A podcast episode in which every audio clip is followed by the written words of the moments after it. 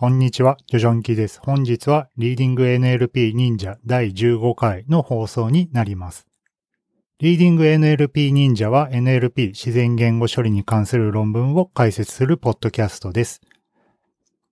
番組の感想、コメントなどはハッシュタグ LNLP 忍者までお願いします。今日紹介する論文は、えー、トリプル AI の、えーと、ディープダイヤルとかいうワークショップ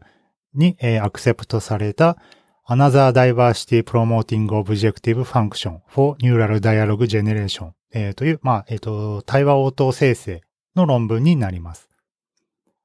で、えっ、ー、と、この論文のファーストオーサーは、あの、ツイッターとかでも有名な、えっ、ー、と、リョボットさんで、えっ、と、ナイストから、えっ、と、出ているペーパーになります。今日紹介する論文の解説は github.com スラッシュジョジョンキアーカイブノーツの異臭の159番に載せてあります。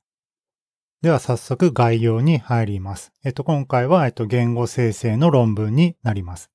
で、まあ、今、えっと、この言語生成系、えニューラルネットワークを使った言語生成系のモデルっていうのは、あ、モデルというか、まあ、研究っていうのは、まあ、非常に多いんですけど、えー、多くの問題が、えっと、ローダイバーシティ、え、と呼ばれる問題に、えー、困ってますと。で、ローダイバーシティって、まあ、えっと、どういったものかっていうと、まあ、I'm not sure とか、I don't know とか、I'm sorry とか、no とか、なんかそういう単純な応答ばっかしない、えっと、よくジェネリックとかダルとか言われたりするんですけど、えー、そんな応答ばっかを、えっと、返すような、えー、生成モデルになりがちっていう問題があるみたいです。で、今回この論文でも、えっと、その問題をどう解決するかっていう、えっと、論文になっていまして、この論文の手法としては、えー、モデル自体は、えっと、特に変更しないで、えー、ロス関数を、えっと、工夫しますよっていうものになります。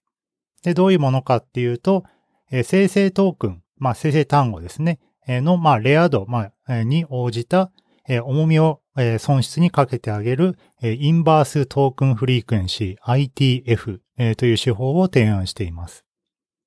で、これは、えっと、ロス関数を変えるだけなので、特にモデルは別に何でもよくて、損失関数だけを置き換えるっていう、まあ、非常にシンプルな手法になっています。実験としては、オープンサブタイトルズっていう、まあ、映画の字幕とかのコーパスと、ツイッターデータの日本語、英語で、まあ、えっと、会話しているデータを、えー、を使っています。で、評価指標としては、まあ、えー、よくある、えー、ブルースコア、えー、と、あと DIST、えー、という、えー、指標を利用して、ダイバーシティのスコアが高いっていうのを、えー、取ってよ。えっ、ー、と、 BLEU のスコアは、まあそこそこいい値を維持しつつ、DIST という値ですごいいい結果が出たよっていうような概要になっています。で、DIST って、まあ、 distinct の、えー、略なんですけど、これに関しては、えっ、と、後ほど、え、説明します。では、イントロに入ります。で、生成モデル、えっ、と、まあ、少し、え繰り返しになりますが、え I don't know とか、えそういったジェネリックな応答を生成しがちと言われています。で、これはなんでかっていうと、えっと、クロスエントロピーロスを利用した、まあ、最優推定に起因しますよねっていうふうに、え言っています。では何なのかっていうと、学習データとかには、えっと、頻繁に I'm sorry とか I'm not sure とか I don't know みたいな、えー、トークンを、えっと、出しちゃうので、まあ、それを出すような感じ。まあ、なんて言うんですかね。まあ、いつも似たようなことを言うようなやつみたいな風にしてしまうと。で、まあ、それでも一応対話的にはまあ、成り立っている場合が多いんだけど、まあ、それだとまあ、あんま面白みがないよねっていう風に言われている。まあ、これがまあ、なんか low diversity と呼んでいるみたいです。で、今回では、えー、の論文では、 inverse token frequency、えー、ITF っていうのを提案して、えー、各トークンに対して、えっ、と、ロス、えー、を、まあ、重み付けを変えることで、頻出トークンよりも、え、レアトークンを生成するように促したっていう、え、手法になっています。ITF に関しては、えっと、ブルー、えー、ブルーのスコア観点で、まあ、品質を維持しつつ、えっと、ダイバーシティという意味で、えー、かなりいい値を、えー、ベースラインよりもいい値を取りました。で、また手法としてはかなりシンプルですし、まあ、実装も非常に容易です。で、ITF ロスっていうのは特にモデルは別に何でもよくて、えっと、GAN だったり VAE だったり強化学習だったりいろんなモデルに簡単に適用、え適用できますよっていうのをアピールしています。で、また ITF ロスっていうのは GAN とか強化学習と比べて非常に安定していますよっていうことも言っています。では関連研究に入ります。まずこのローダイバーシティの問題っていうのは最初に、えっと、2016年に、えー、リーさん、が指摘した問題らしいです。で、このローダイバーシティをどう解決するかっていうので、まあいろいろ、各手法、提案されています。このリーさん自体は、アンチランゲージモデルっていう、応答生成時に言語モデルベースの、まあ、罰則を与えるような、手法で、まあ、学習したモデルを提案しています。これに関しては、えっと、今回ベースラインとして採用されているので、後ほど説明します。で、他の、えっと、ローダイバーシティを解決する手段として、えー、強化学習を使って、えー、報酬、リワードとして入力と応答のネガティブコサイン類似度とかを与えたりするらしいんですけど、えー、ダイバーシティへの効果は小さかったり、えー、したみたいです。で、他にも、えっ、と、出力トークンに、まあ、アテンション、LSDM とかを使って、えダイバーシティを確保しようとかだったり、え対話履歴のエンコードと外部リソースを利用したり、えー、とか、まいろいろあるみたいですね。で、また、えっと、GAN っていうのは、えっと、画像分野で、その生成系で、まあ、すごいいい結果を出しているんですけど、やっぱまだ対話生成、まあ、言語生成だとまだかなり不安定らしいので、えー、VAE とかを使った手法が、まあ、えっと、主流、主流、主流なのかわかんないですけど、まあ、よく出ています。で、VAE とかを使った手法としては、えっと、CMU の、えっと、ティアンチェン、えっと、僕の大学の、えっと、研究室仲間だったりするんですけど、一周の58番にその VAE を使った言語生成のモデルの、紹介とかもしているので、まあ、よかったら見てみてください。では、手法に、えー、の説明に入っていきます。まず今回対話生成の手法としては、まあ、シーケンストゥシーケンスを考えます。で、シーケンスシーケンスの対話生成ってどういうタスクになっているかというと、えー、ターゲット文っていうのが与えられます。ターゲット文は、えっ、と、各単語ごとに t1、t2、点 tm みたいな形で、まあ、単語配列として文が定義されています。で、それに対して、まあ、応答文 y っていうのを y1、y2、ym と、まあ、生成していくんですけど、まあ、このターゲット文に近いように最尤推定で鍛えていきます。で、一般にはトークン毎に損失を計算していくっていうので、まあ、各単語ごとにターゲット文が出るような、えっと、風に、まあ、えー、鍛えていくっていう感じですね。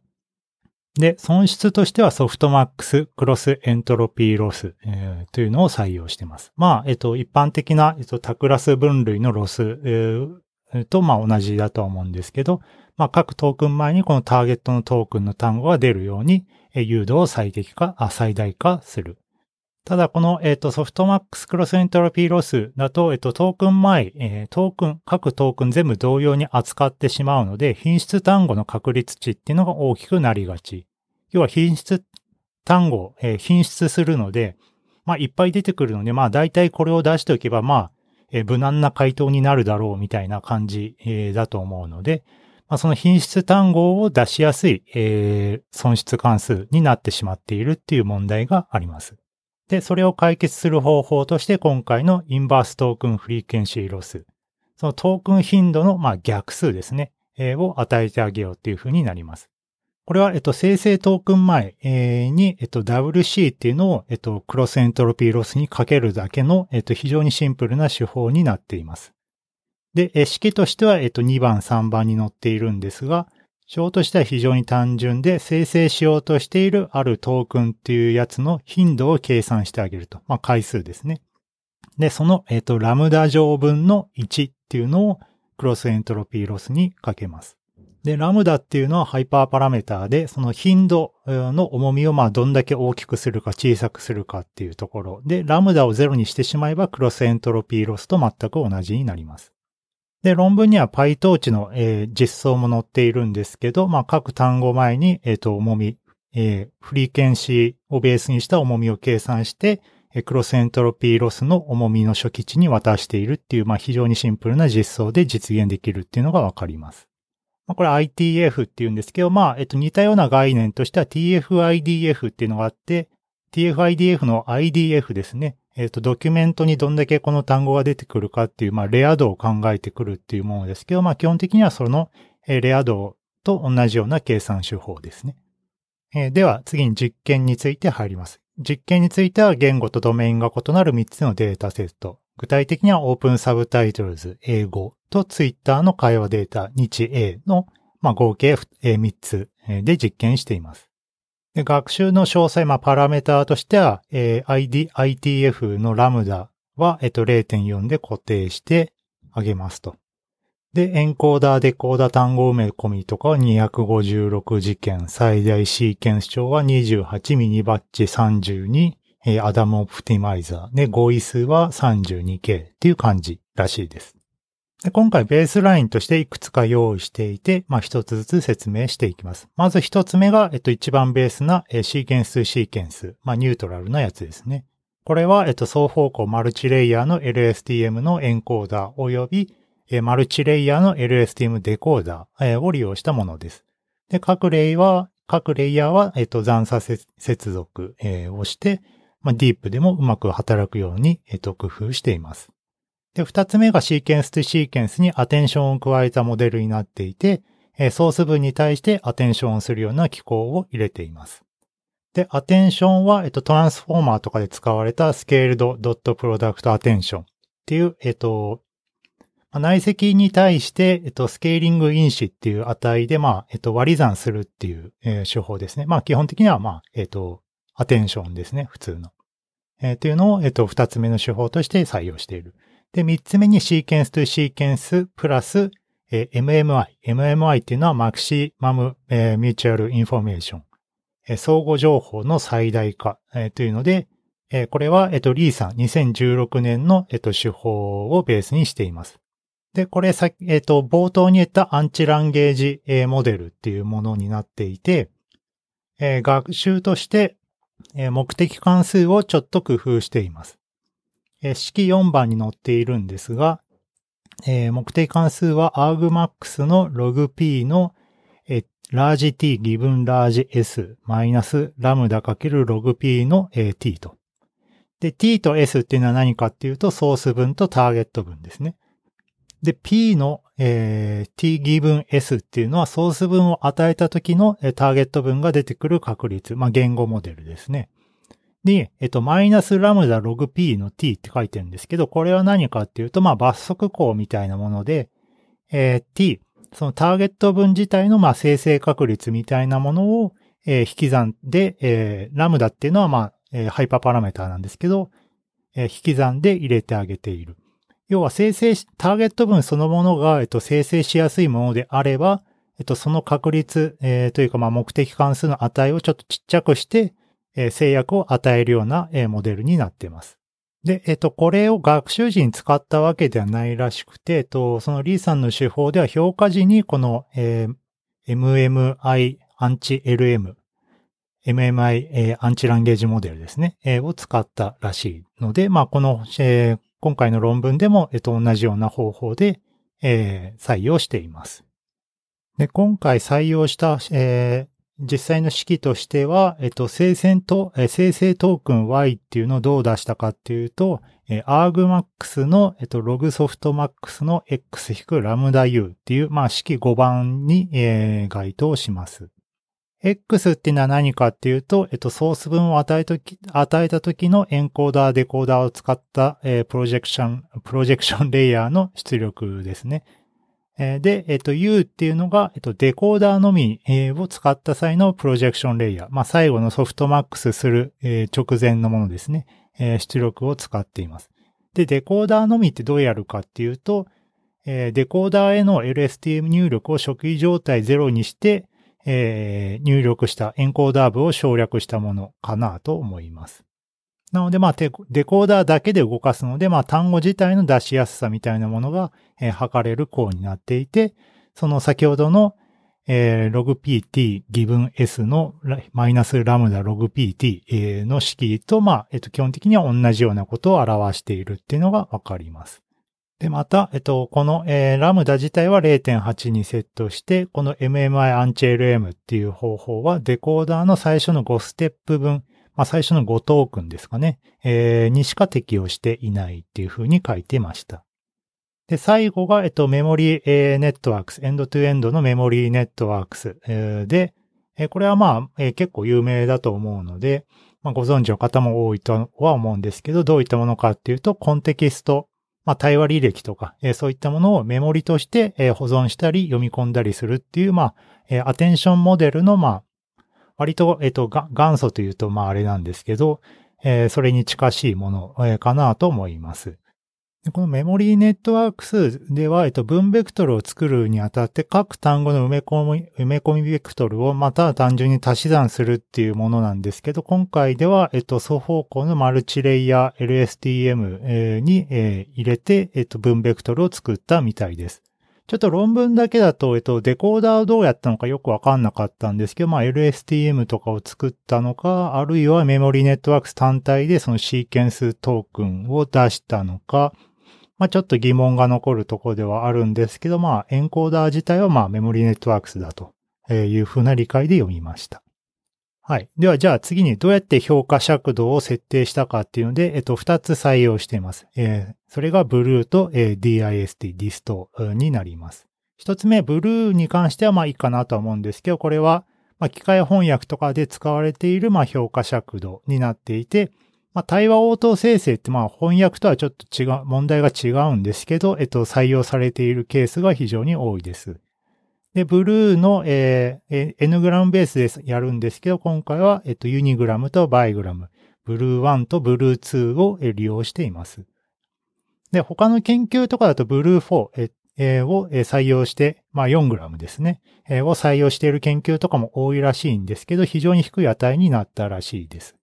これは、えっと、大量に候補があってターゲット分とのマッチが難しかったからっていうふうに書いています。またさらにこの、えー、ブルー4の性能に関しては初期化方法、まあそのランダムのノイズとかシードとかわかんないですけど、えー、とか、まあミニバッチ数とかで大きく前後した、ために不採用にしたらしいです。で次にディストなんですけど、えっと、これは生成したユニークな N グラムの数をすべての生成された応答分の N グラムの数で割るみたいなことは書いてました。で、これも、えっと、dist1、dist2 って用意して、ユニグラムとバイグラムで実験をしています。で、ちょっとこのディストの計算方法がちょっと正しく理解できているかやや不安ではあるんですけど、まあ、ディスティンクトな N グラムをどれだけ出したかっていう指標なので、まあ、ユニークな N-gram を、どれだけ多く出力しているかと。まあなんかボキャブラリーじゃないですけど、えー、N グラムボキャブラリーがどんだけ多いか、えー、多様なものを出せているかと、えー、みたいな感じなので、まあ大きいほど、えー、良いっていう風なものに、まあ良いというか、まあ、 diverse な、えー、ものだよっていう指標がわかる指標になっています。では、えー、実験の結果について見ていきます。まず、 OpenSubtitles の実験になります。このデータは、えっと、 multi-turn のデータなども含んで、えー、いるらしいので、 memory networks とかでも、まあ、動くらしいです。で、結果は、えー、テーブルの2番に載っています。今回提案するシーケンスシーケンスプラス ITF ロスですね、えー、はどうなったかっていうと、まあ、 BLEU のスコアはまあ1番ではないんだけど、まあ結構高いスコアになっていて、DIST、ディストに関しては、ディスト1で一番良い結果を得られています。で、ベースラインとしてはシーケンス2シーケンスプラス MMI、その anti-language モデルを使ったモデルも、まあ割と良くて、えっと、 BLEU は、え、ITF よりちょっと低くて、 DIST 2に関しては一番良いみたいな結果になっていました。えっ、と、あと、えっ、と、ITF に関しては生成したトークンが、えっ、と、一番長かったっていうのもありますね。はい。まあ、一番長いっていうのは、まあ、長い分で言えているので、その分、その、ダイバーシティを見る上で、えー、良い結果に、えー、つながっているのかなというふうに思います。で、次にツイッターのデータで日英のデータを集めて、えっと、いらないデータ、まあ、えっと、長い対話とかボット対話とかを変し、えー、除外して、えー、実験をしてみました。で、英語の、えー、各データに関しては2ターン、すべて2ターン持っていて、日本語に関してはマルチターン、まあ2ターン以上あるってことですかね、えー、をやっています。で、結果はテーブル3に載っていまして、結果の傾向として先ほどの OpenSubtitles となんか基本的には似たような傾向になっています。今回の、えっと、ITF をロスに採用したモデルでは、えっと、 DIST 1、え unigram ベースの DIST が、一番良い結果になっていて、え BLEU のスコアに関しては、え一番ではないけど、えっと、それに近しいスコアになっているっていうのがわかります。で、ちょっと面白いのが、えっと、 DIST 1、えー、日本語の DIST 1に関しては、えっと、リファレンス、えー、正解データよりもディスト1の値が ITF ロスを使うと、えー、大きくなるっていうのがわかります。なので実際に、えっと、日本語でツイッターで会話している人よりも、この ITF ロスを使った方がなんか多様な応答を生成できているっていう、えー、ことになるので、まあちょっと結果的に面白いものが、えー、わかります。で、内容的に OpenSubtitles、まあ字幕の実質で対話よりも、えっと、日本語のた、えー、ツイッターデータなので、その日本語で人間が喋っている応答もその結構割と low diversity なのかなとかちょっと思いました。で、次に ITF ロスのラムダの選び方。ラムダっていうのはハイパーパラメーターで、品質トークンの重みのコントロール因子でしたね。で、これを0.4とかで確か実験していたんですけど、これを変えるとどうなるのかっていう比較を図1でしています。で、えっと、ラムダを大きくしていくと、えっと、ディストが、どんどん、上がっていくっていうのはわかります。要はラムダを大きくするっていうのは、品質トークンに対してどんどん、えっ、と、出ないように、え、働きかけているので、その分、えっと、多様な応答が出やすくなっている分、えー、どんどんなんかチャレンジにいろんな単語を出していくので、ブルーのスコアっていうのが、えっと、0.55あたりから急激に下がっているので、まあちょっとしたトレードオフみたいな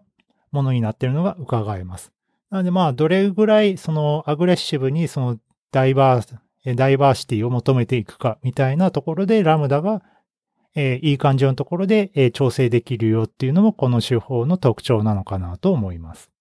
で、えっと、次に、えっと、ITF っていうのは、えっと、今回ロスで利用しましたけど、推論時にも使ってみましたっていうのが次になります。これが MLE モデルにおける ITF 推論っていうタイトルになっていて、MLE、まあ、最優推定ですね、のテスト時ですね、に ITF を追加してあげる。MLE 単体だとそのソフトマックスで、えっと、その単語の確率が最大のものを採用するんですけど、そこに ITF 的な考えを、え導入したっていうのが式6番になっていて、えー、生成トークン Y を出すときの、え計算方法として、えー、argmax の log ソフトマックスの W×X みたいな風にしていると。普通はログソフトマックスの X だけなんですけど、それに対して W っていう重みをかけてあげる。要は品質トークンに対しては、ちょっと弱めてあげるような、ケースをかけてあげるわけですね。で、これでもちょっと実験してみましたと。で、これに加えて、えっと、単純にノイズを加えてあげるだけっていうモデルでも実験していて、y イコール argmax の、えー、ログソフトマックスカッコ x プラスラムダノイズ、えー、みたいなので実験もしています。要は適当にノイズを加えた時の、えっと、生成モデルですね。で、その比較がテーブル4番になっていて、えー、手法として、えー、ノイズを与えたもの、えー、MMI、そのアンアンチランゲージモデルを採用したもの、えー、そして今回の ITF で、えー、推論したもの、この3手法を調べています。で、ブルートディストっていうのは、まあちょっと、そのトレードオフみたいな関係があるので、そのブルーの値を3手法とも、えっと、揃えるようにラムダを調整して、えっと、ディスト1っていうのを比較したようなテーブルになってます。で、えー、ノイズに関しては一番ディスト1っていうのが非常に低くなっていて、えっ、ー、と、MMI 及び ITF では、えー、割と近接した値になっていると。で、ITF に関しては MMI、そのアンチランゲージモデルよりも、えー、若干いいモデルになっているっていうのがありまして、その推論時にも使えるよっていう、まあ、便利な手法っていうのはわかります。で、推論時に使えるっていうことは別に、えっと、学習し直すとかがいらないので、そのトークンの生成を、トークンを生成するときのその単語の選び方のアルゴリズムだけなので、まあ、非常に便利ですよみたいなことはまあ書いています。で、次の実験としては、えっと、繰り返し生成っていうのを抑制しましたよっていうもので、テーブル後に例が書いています。例えば、えっと、do nothing っていう、えー、ターゲット文に対して、えー、生成した文が、えー、I'm sorry to hear that, I'm sorry to hear that と、まあ、2回繰り返していたり、I'm not sure I'm a cop, I'm not a cop, I'm not a cop みたいな、なんかちょっと、同じようなことを何度も言ってたりするっていうのがあったらしいです。で、これをどうやって減らそうかみたいなところで、えー、サプレッサーみたいなものを、えー、用意、えー、したみたいです。で、このサプレッサーはどうやって作ったかっていうと、え、式8番で定義されていて、え、これも基本的に ITF っぽい、え、考え方で、そのトークンをまあ、えっ、と、デコーダーで生成していくんですけど、その生成するときに、す、で、に生成したトークンに対しては、え、それの、え、ラムダ乗分の逆数をかけてあげることで、え、同じトークンを、えそんなに多く生成しないように、えっと、制約を与えるような、ものをサプレッサーとして採用しています。でこのサプレッサーを用意すると、そのリピート、する方、リピートしている頻度っていうのをそのラムダに合わせて調整できるよっていうのが、テーブル6に載っていました。まあ、ちょっと思ったのは、このサプレッサーを、えー、作って、まあ、頻度、えー、繰り返し頻度が減るっていうのは最後に出てきたんですけど、さっきまでのブルースコアとか、その、ディスト1とかのスコアは、その、結構繰り返し表現が多い上での、えっと、スコアだったのかなと思いまして、この suppressor を入れた時の、その DIST 1とか BLEU とかはどうなったのかっていうのはちょっと、えっと、疑問が残りました。はい。えっ、ー、と、ディスカッションの、えー、セクションに入ります。今回 ITF 損失を入れましたっていうので、まあ、えっ、と、二つの質問を自問自答していまして、一つ目が、えー、ITF ロスは文法的に間違った文を生成する傾向にあったのか、えー、という質問に対しては、えー、ITF っていうのはまず高いダイバーシティ、え、っていうのを生み出しました。これはディスト1で分かりましたと。で、品質的にはまあ、ブルー基準を見ていて、その MMI、アンチ言語モデルのものと、まあ、同等あるいはそれ以上になっていました。で、また、そのラムダが0.7以下であれば、そのラムダっていうのはその品質トークンの制御コントロール因子ですね。が0.7以下であれば、決定的な文法エラーっていうのは見当たらなかった。みたいなことが書いていました。で、二つ目の ITF ロスはその応答生成の分布を変更することができたかっていうので、えー、今回その ITF ロスっていうのは、えっと、直接そのトークン分布を変えているものではありません。そのモデル自体をいじってないですからね。で、今回の式、えー、3のスケール、まあ、そのロスを変更する上でのその重みっていうのは、そのエラーの貢献度合いみたいなのを挑戦して、えー、調整しているだけですと。で、これは何かっていうと、各トークンの、えー、購買っていうのを、えー、頻度ベースでスケーリングしているっていうことがわかります。えつまり、えどういうことかっていうと、レア単語であれば学習の速度を向上させる、勾配を大きくさせて、逆に品質単語に関しては勾配をえ滑らかにして学習速度を遅くするっていう風な、え意味になっているんだよっていう風に、え書いています。まとめです。今回はその応答生成の low diversity 問題に着目して、え単語の頻度に応じた ITF ロスっていうのを導入することで、えモデルを特にいじんなくても、えダイバーシティっていうのを改善させることが、え DIST 1っていう指標を、え利用して、えっ、と見せました。で、フューチャーワークとしては、え ITF を拡張したインバース N グラムフリークエンシーロスみたいなものを考慮したいって書いてます。今回の ITF っていうのは、えトークン前、要は unigram 前なので、まあ、それを N グラムに拡張したえー、ロスっていうのも考えてみたいっていうのが書いていました。で、また、えっと、 BLEU っていうのは、その、機械翻訳とかではまあまあいいんですけど、対話応答生成っていうのは、その、えー、ダイバーシティが求められてくるので、えー、評価としてはまあ、えー、結構不十分なので、人手による評価などもしてみたいっていうことが書いてました。はい、コメントです。えまず手法として、え相当シンプルな、え論文だったかなと思います。で、実装としてもまあめちゃくちゃ簡単だと思うので、まあ、えー、なんか応答生成やっている人はやってみるっていう価値は大いにありそうです。で、今回そのユニグラムベースでまあそのレアトークンを、えー、多く出しましょうみたいな、えー、変更だと、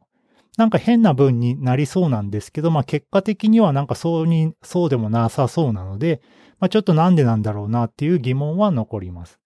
まあレアトークンだけを言えば良いモデルであれば、まあ簡単には作れると思うんですけど、そうすると文法とか、え、が、ぐちゃぐちゃになるとは思うんですけど、まあ、今回はまあそう言っていないので、まあそのラムダでうまく調整できているのかなというふうに思いました。で今回ブルーとディストのトレードオフみたいな感じが、え、見えて、えー、まあ結構面白いですよね。そのなんかいろんな単語を出していきたいっていうのはあるんだけど、まあちゃんと正確な応答文である必要があるので、まあその辺のいい塩梅みたいなものを実際に出すときは、えっと、調整できるっていうのが、えー、良さそうです。で、えっと、評価指標としては、やっぱその文全体の、えー、不自然、えー、不自然さみたいなものも、やっぱ、えー、測りたいなっていうのはありまして、その対話応答生成って、まあ、えー、どの研究でもそうなんですけど、いい評価指標っていうのが、まあ、なかなかないと。なんでないかっていうと、まあ、あるそのユーザー入力に対して、その出力っていうのは、まあ、そのコンテキストだったり人だったり、まあ、いろんなものに応じて、えー、いろんな応答、正解な応答っていうのが考えられると。で、えー、合ってる、間違えているみたいなものも、まあ、明確に言い切れるものとも限らないので、まあ、実は評価っていうのがすごい難しいんで、その機械翻訳とかと比べると非常に難しいんですけど、まあ、この辺の新しい評価指標みたいなのも、まあ、考えていきたいなっていうのは、えっと、この論文とかを見るとも考えていきたいなっていうのは、やっぱり、えー、思いますね。まあ、この論文に限,、えー、限らず、えっと、どの応答生成モデルでも評価難しいっていうのは、えー、まあ分かっていることだとは思うので、まあ今後のその評価指標っていったところでもその言語生成モデルは、えー、非常に着目ポイントかなという、まあ着目ポイントというか、えー、面白くなっていくポイントなのかなというふうに思いました。はい。えー、今回は、えー、トリプル AI、えー、2019で、えー、ディープディープダイヤルワークショップで採用された、えー、Another Diversity Promoting Objective Function for Neural Dialogue Generation っていうので、まあ、ツイッターとかでも有名なリョボットさんの論文を紹介させていただきました。今回の論文は一周の159番に載っています。引き続き、えっと、ペイトリオンではサポーターを募集していますので、まあ、興味ある方がいましたら、ぜひ見てみてください。それでは。